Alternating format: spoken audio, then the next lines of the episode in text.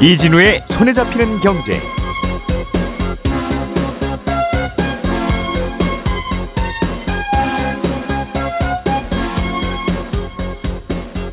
안녕하십니까 이진우입니다. 일주일에 총 근무 시간이 52시간, 52시간을 넘기지 않으면 하루에 몇 시간 연장 근무를 하는 것은 어, 아무리 길더라도 처벌할 수 없다는 취지의 대법원 판단이 최근에 나왔습니다. 주식 양도세가 부과되는 대주주 기준을 현행 10억 원 이상에서 50억 원어치 이상으로 대폭 완화하는 소득세법 시행령 개정안이 오늘 국무회의에서 의결됩니다. 조정되는 기준은 어, 내년 1월 1일 기준으로 적용됩니다. 올해 일본 상장 기업이 주주들에게 배당하기로 한 배당금의 규모가 15조 7천억엔, 우리 돈으로 약 143조 원으로 집계됐는데요. 일본 주식시장 역사상 가장 큰 규모의 배당입니다. 12월 26일 화요일 손에 잡히는 경제 시작하겠습니다. 우리가 알던 사실 그 너머를 날카롭게 들여다봅니다. 평일 아침 7시 5분 김종배의 시선 집중.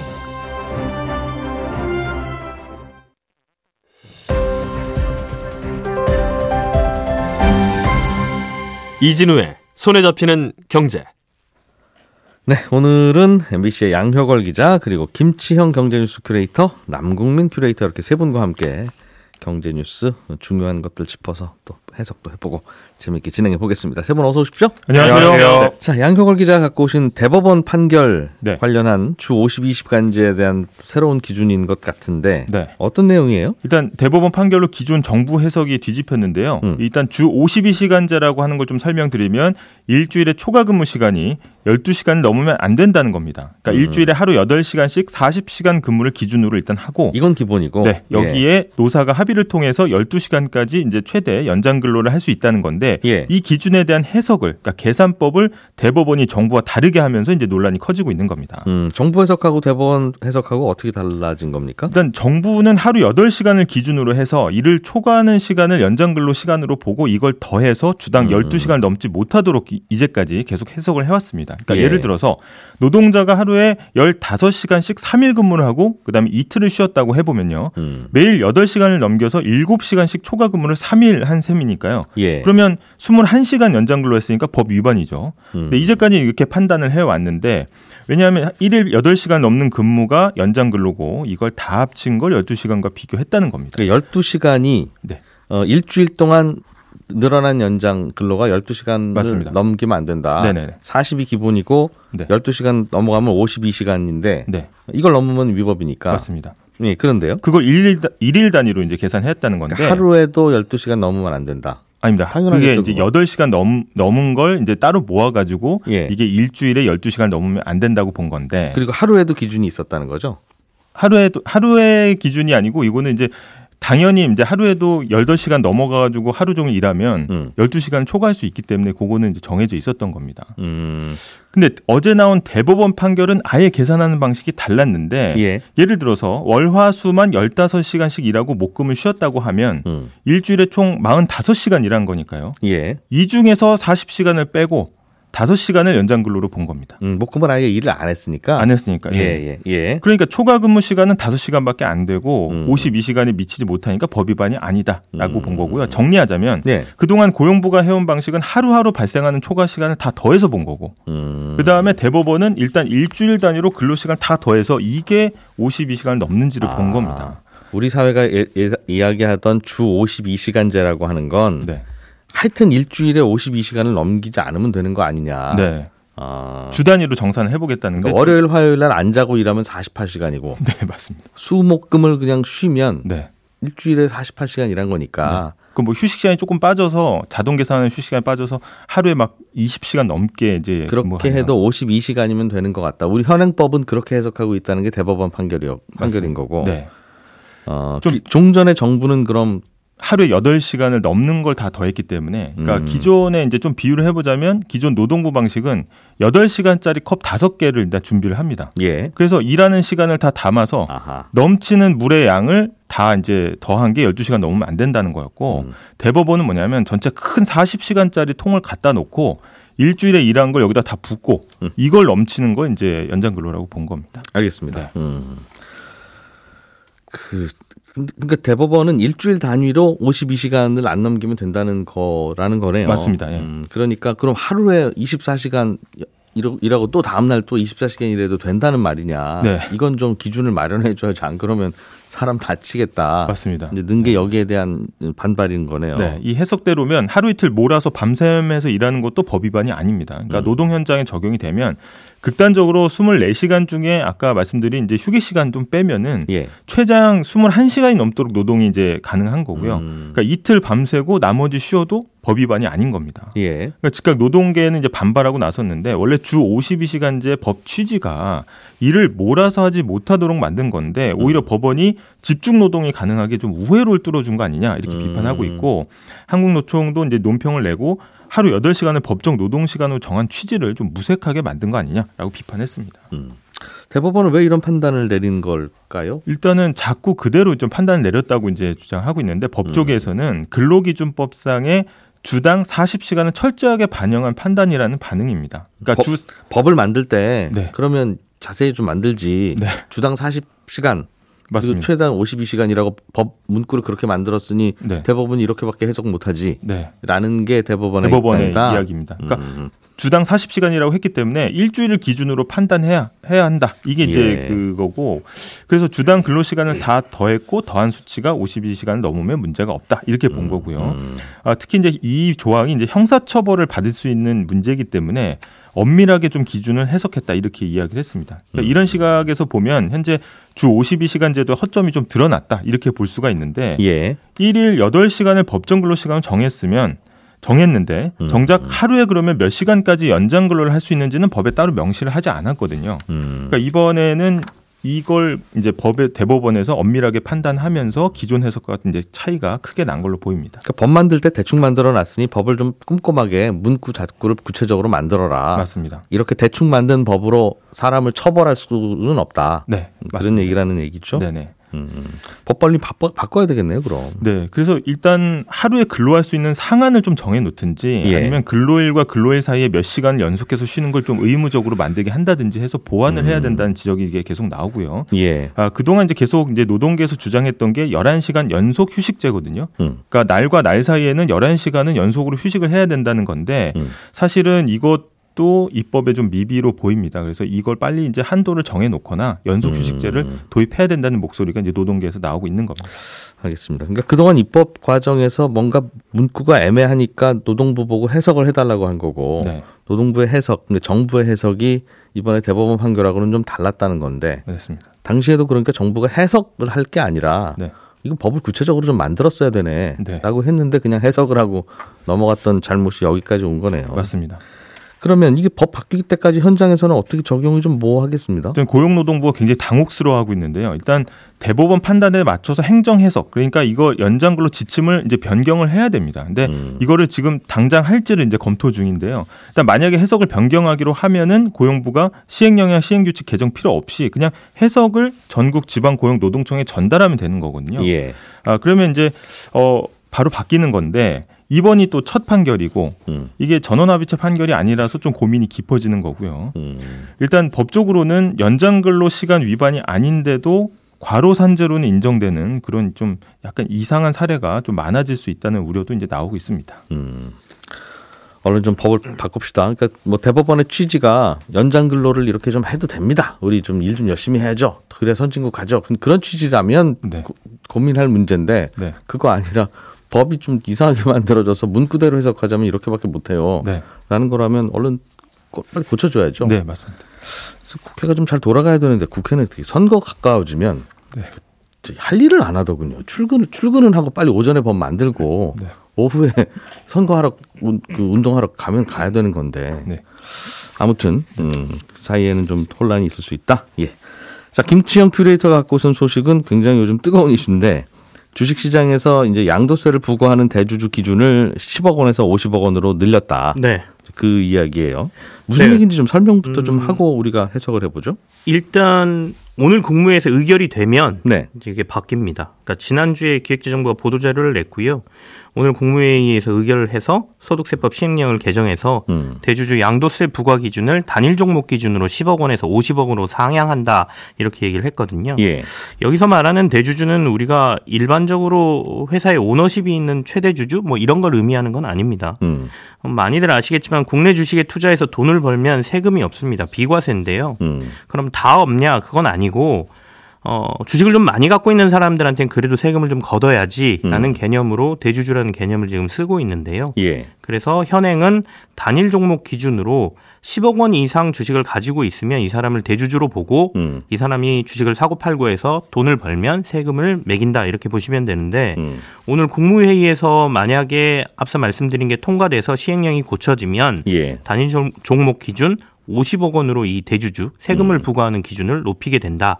그 얘기는 앞으로 세금을 내는 사람이 더 줄어들 수 있다. 이런 얘기가 되는 거죠. 예. 아, 이건 뭐 전반적으로는 좀 고치긴 고쳐야 된다. 네. 이게 돈 많이 갖고 있는 사람에게 세금 많이 물리자는 취지에는 다들 동의를 하더라도 음. 즉 주식 많이 갖고 있는 사람에게는 어, 부자니까 아, 이- 이분들까지는 양도세를 좀 매깁시다라고 하는 취지에까지 공감이 하더라도 네. 특정 종목을 10억 원 이상 갖고 있으면 대주 주고 예를 들면 특정 종목 하나를 11억 원어치 갖고 있으면 대주 주고 그렇지 않고 9억 원어치 종목을 10개 갖고 있으면 90억 원어치나 갖고 있는데 대주주 아니고 네네.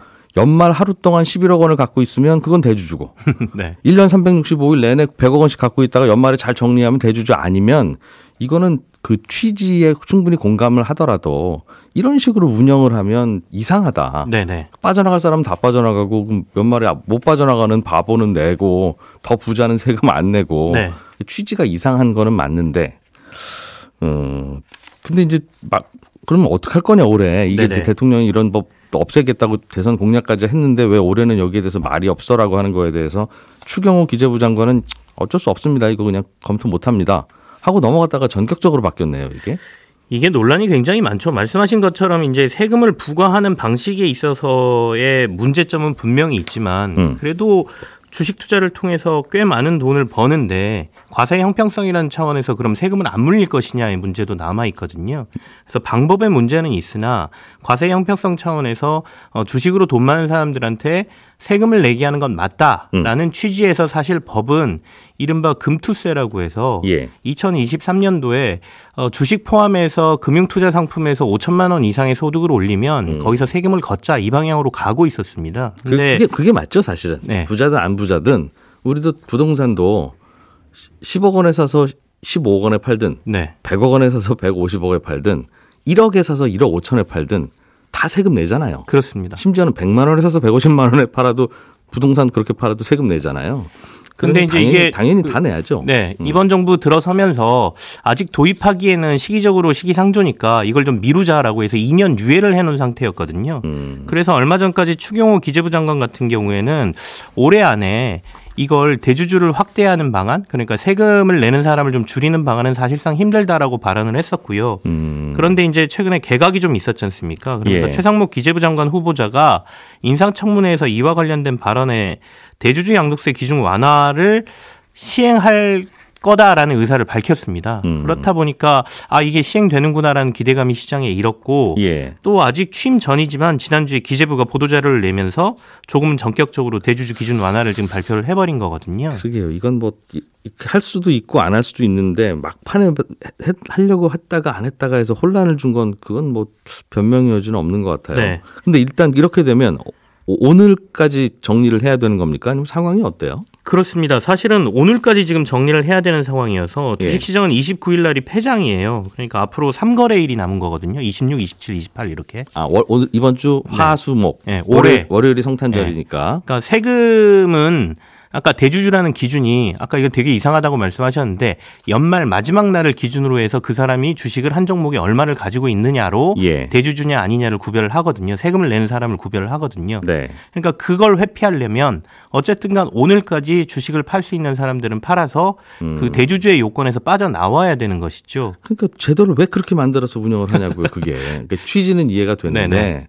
그, 그런 식으로 그러니까 예전에는 그, 그 100억 원인가 그렇게 높았으니까 그게 큰 시장에 영향을 안 주지만 이걸 자꾸 50억으로 줄이고 30억으로 줄이고 10억 줄이니까 이제 웬만하면 연말에 그렇게 갖고 있는 사람이 뭐 수천 명 되고 막 쏟아내고 이렇게 세상에서 우리나라만 이렇게 운영하고 있는데 그러다 보니까 이제 예. 이번에 발표한 게 올해 시장 연말 시장의 변동성을 그럼 줄이는 요소로 작용할 수 있느냐의 문제로 보면 네. 이미 대주주 요건에 해당될 만한 사람들은 그러니까 저희가 이전까지는 10억 원이었으니까요. 음. 어, 11월부터 사실 주식을 조금씩 조금씩 처분하기 시작하거든요. 예. 어, 주식이라는 게 하루에 많은 물량을 소화하기가 힘들기 때문에 음. 빠르면 11월 초순부터 시작해서 11월 중순까지 어, 대략 10억 원보다 훨씬 낮은 금액으로 낮춰놓습니다. 이미 맞춰 놨을 것이다. 네. 왜냐하면 마지막에 주가가 올라버리면 또 10억 원을 넘어서 내년에 이제 세금을 내야 되는 상황이 벌어지기 때문에 그래서 네. 이미 팔 만큼 다 판 상황에 거의 마지막 날 이 시행령이 통과돼서 나온다는 거에 대해서 음. 할 거면 좀 빨리 해주지. 거기에 네. 대해서는 뭐 아무도 얘기 못 할 겁니다. 할 거면 진작해서 빨리 알려줬어야지. 지금 오늘까지 결정해야 되는데 오늘 국무회의에서 이걸 결정한다는 게 말이 됩니까 이건? 음.